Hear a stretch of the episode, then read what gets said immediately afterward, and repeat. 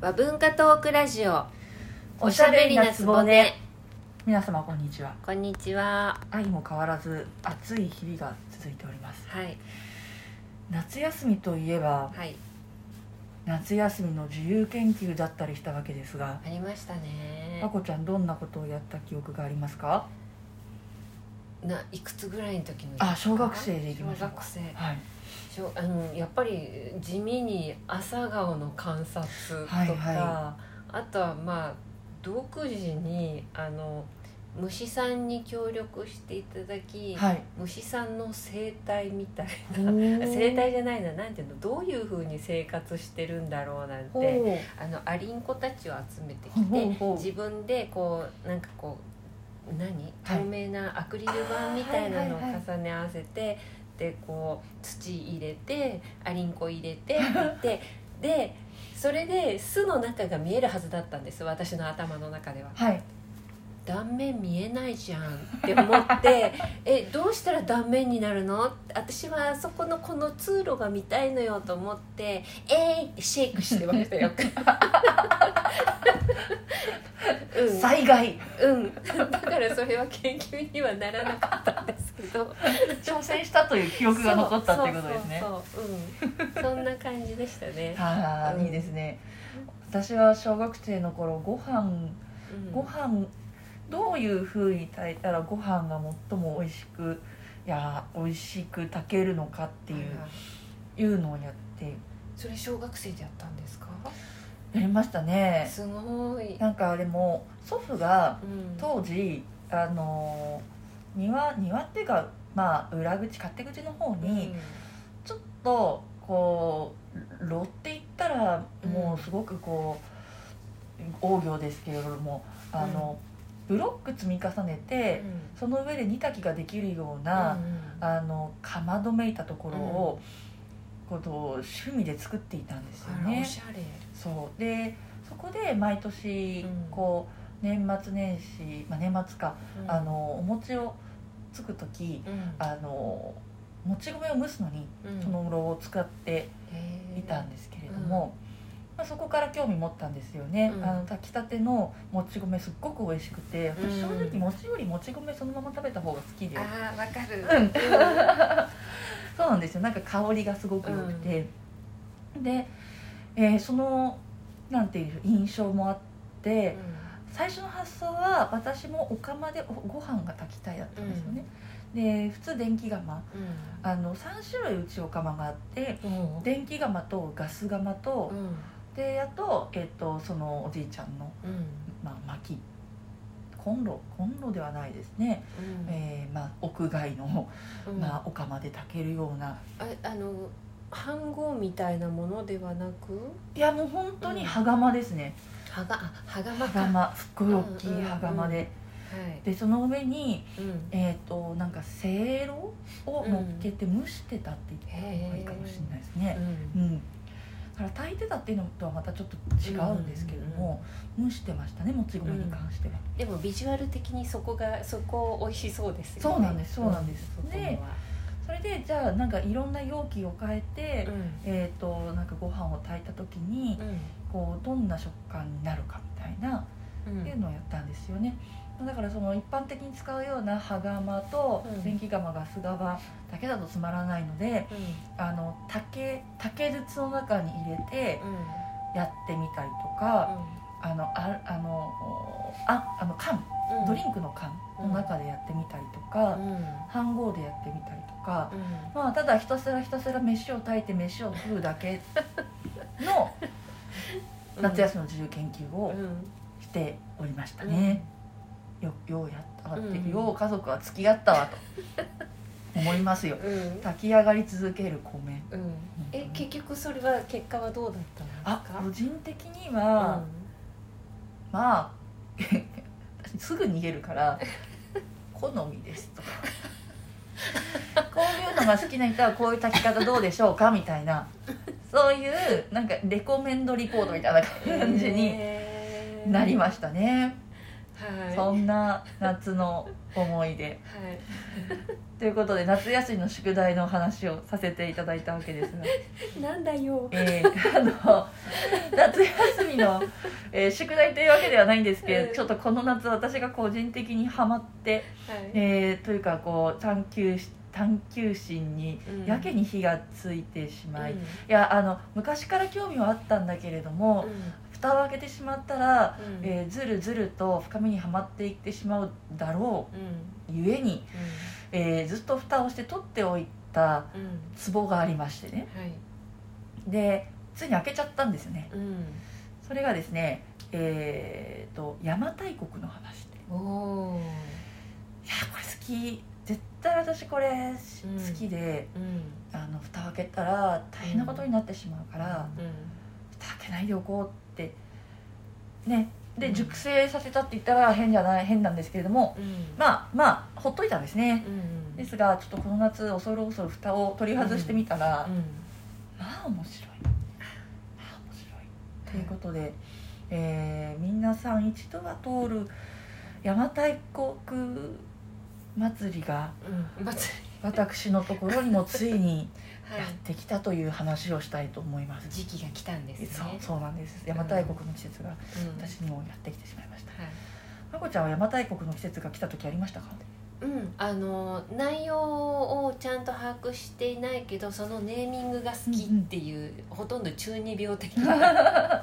そうですね女王卑弥呼 そうそうそうそうかっそこういいですよでねあとはなんか三内鈴江さんがいなんかそういう「アマテラス」っていうのを書いてたり、なんかもうあの辺もう一緒くたなんです私の中で邪馬台国ああみなたいるほどななるほどなるほど、うんものがでどっからどこまでが邪馬台国のあれでっていう線引きが頭の中で、脳内でなされていないので、はいはいちょっと伺いたいなっていうのがいや私も同じようなもんですよ本当に、うん別にこう学術的になんかやってるわけじゃなくて、うんただただこう祭りの季節がやってきたというそれだけ なのでそうなんですよ、でも邪馬台国って要するにあの卑弥呼とかそういうもそうですそのうでですすそうねでだすからその当時の私は卑弥呼さえもアマテラスだと思いアマテラスは卑弥呼だと思っていたりとかなんか本当なんかカオスでした。カオスそうですよねでもなんかうんこうどうしてもそのあたりの日本神話との重複性もありますから、ますますんこうくすぐられますようんね、うんでなんかそのあのーなんて言うんでしょうそういうこうファンタジー的なところもありつつうんうんあの実際のところその中国のうん国書にどう書いてあるのかみたいな、うんそういうところをちょっとこう元の元のところをこううん読んでみたいって思って最近手にしたのが、はいえーっと「全中釈うん和国伝うん中国製史に描かれた日う本ん」ということで、うんえー講談社学術文庫から出ているえーそうですねえーと五感女感女、えー三国志あ三国志のはいであと総書随書うん東女東女新東女っていうことでえーと明の時代まで、うんうんえーどんどんこう描かれていくということで、要はあの日本日本列島にかつて存在していた、えーまあ、国家うんうんがいかにしてこう攻防して、うんえーで日本を称する国家が出来上がっていったのかっていうのを、日本の外側から描いたうんものなんですよねう。んで面白いなと思って、もう今最近もこれをどっぷり読んだうんんですけれども、なのであのーなんでしょうもう本当に原原書っていうかあの原書でもないんですけれどもね、うん訳をしてくださっているので。うんえーなんですがなんかそういうこうもうななんていうんでしょうもう1000 2000年2000年前のものなのに、うん読めるっていう感動もさることながらうんでその当時のこう国の攻防っていうんですかね、えーそういうのがこうんう大河ドラマっていうんですかね、おーすごい面白くってあでもこういうこういうあたりのそのドラマっていうかそういう時代のものって今までドラマ化ってあったんですかねいやーないんじゃないですかね難しいんですかねやっぱりうーですよねん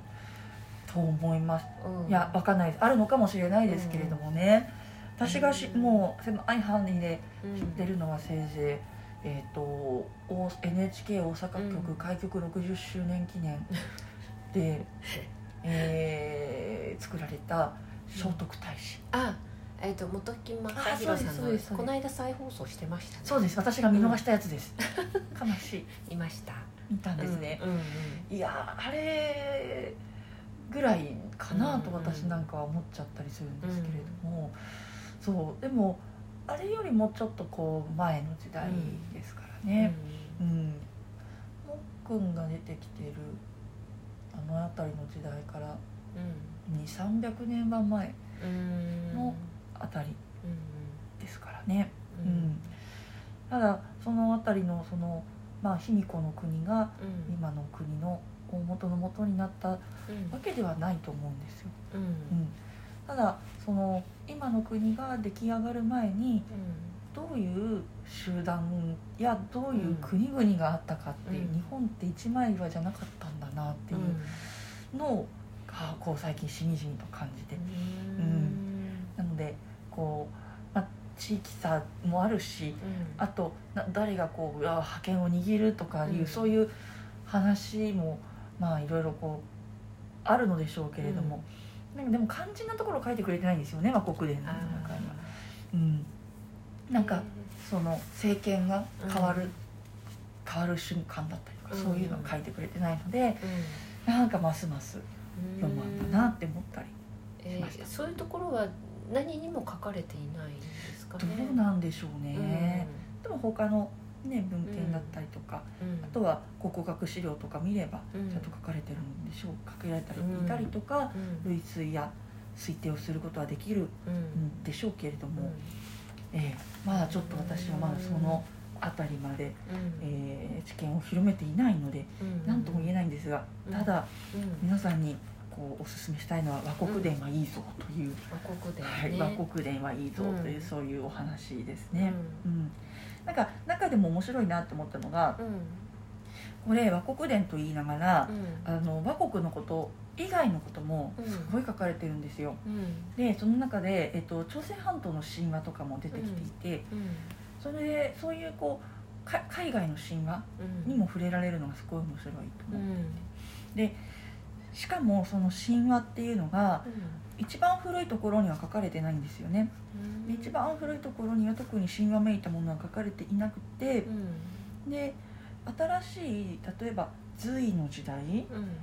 隋の時代とか唐の時代とかそれぐらいになってうんえっと朝鮮半島に国が生まれるんですよね、えっと百済とうんうん新羅はいあと美馬名っていうのもあったんですけ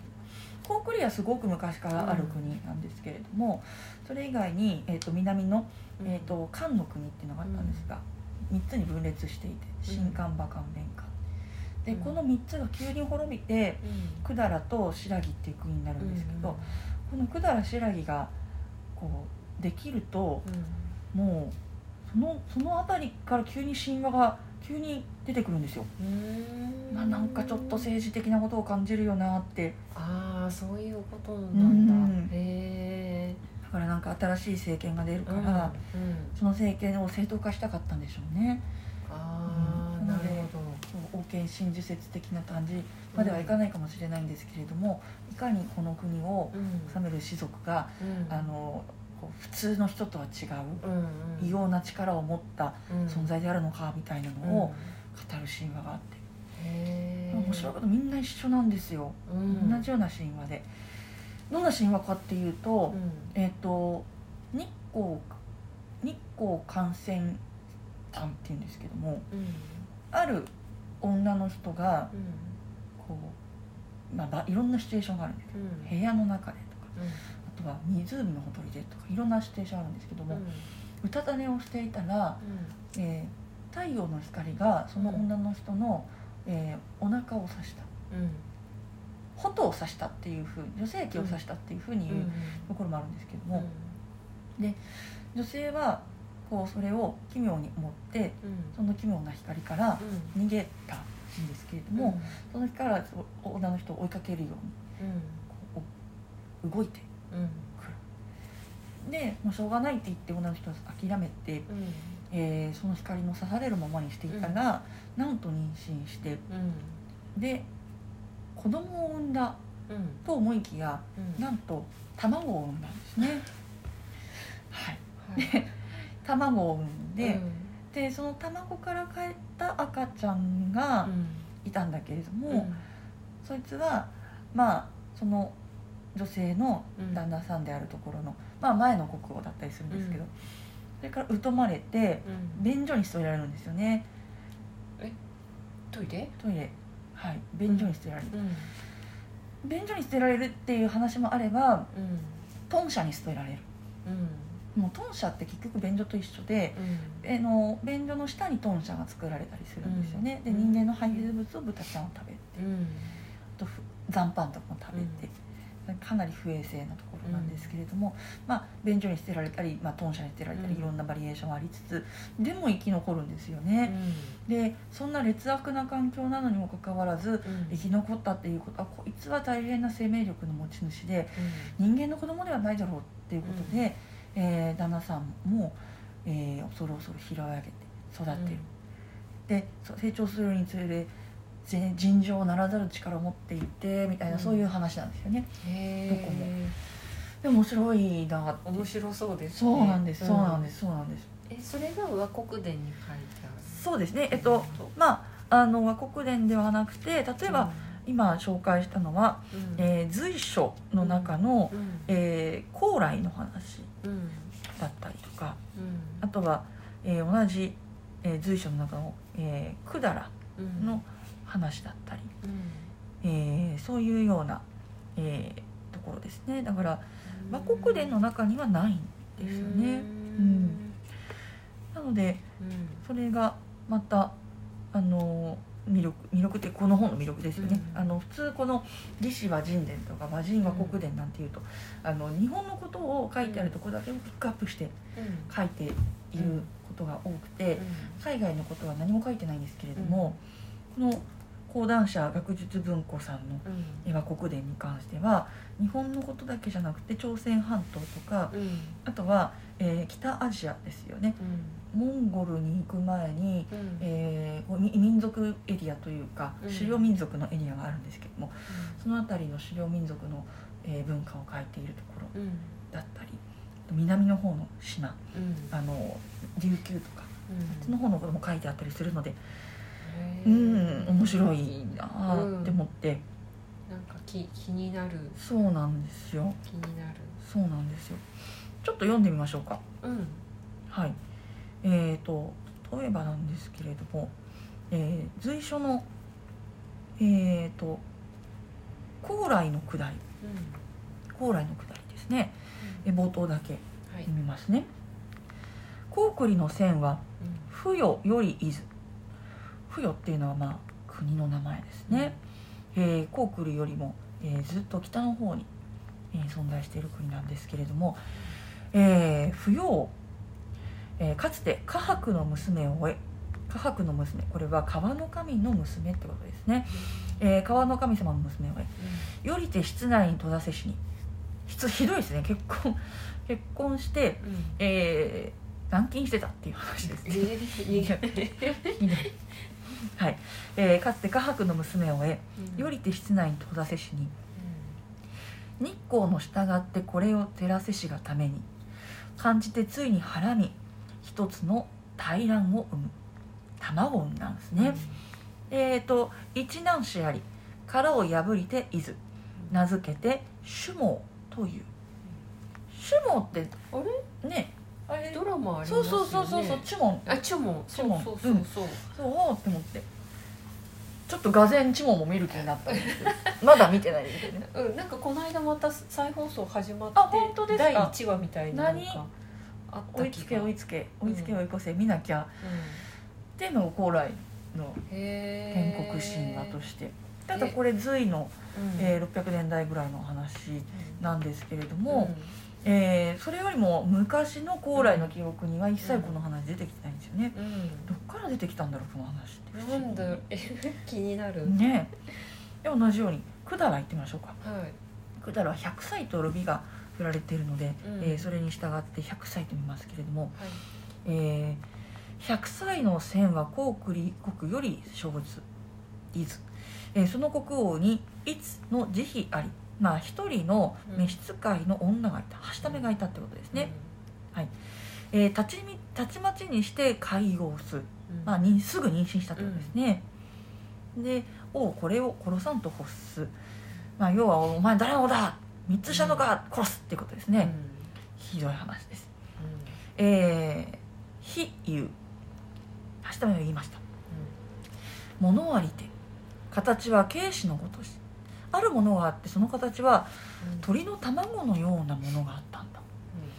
えー来たりて我を噛んでしむ、えー、ゆえに信することあるなりうー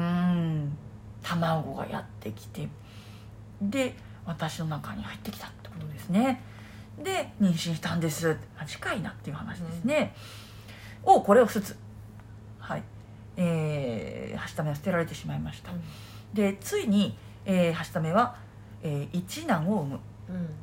でその一男を、えー、思考にすつ思考にすつるも久しくてして施設とありますね、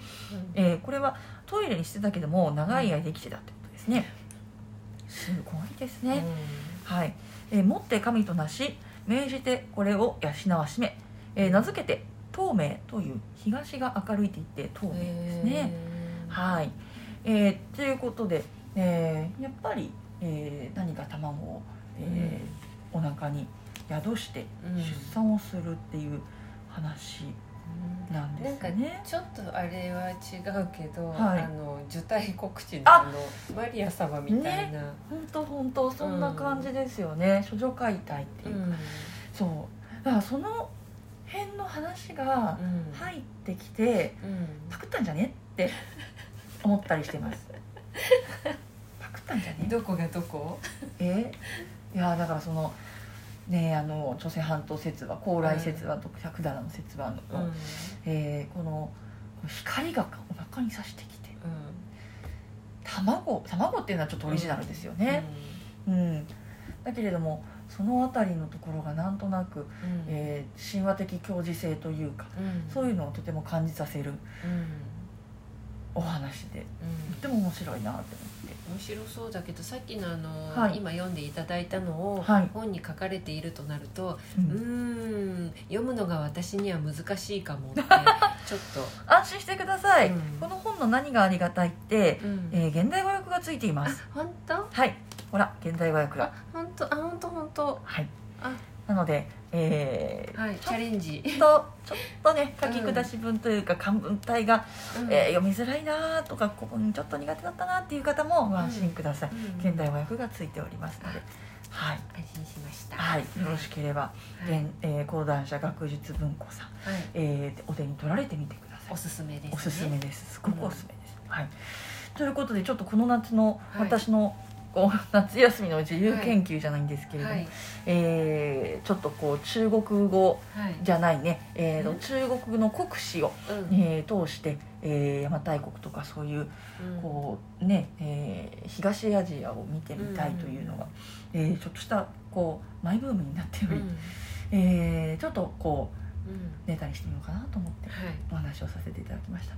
またそういう、おはいなんかねあのこれ面白かったんですよみたいな話がもしおこちゃんあったら教えてくださいすぐすぐ食いつきますわ私の中から出てくればはいあぜれなんですけひどおで願いいもたしますこれからまたどんどん読み進めてって、はいもっと面白くなってきたらそれもまた教えてください、あそうですねそうですね、うんはい、えー、ぜひ引き続きどうはぞいよろしくお願いいたします、はいありがとうございます、はい面白かったい、ですえいえとんでもない、はいでは、えー、また皆さんちょっと今回長かったですね失礼いたしました、えーまた次回よろしくお願いいたしますはいではではごきげんようはいごきげんよう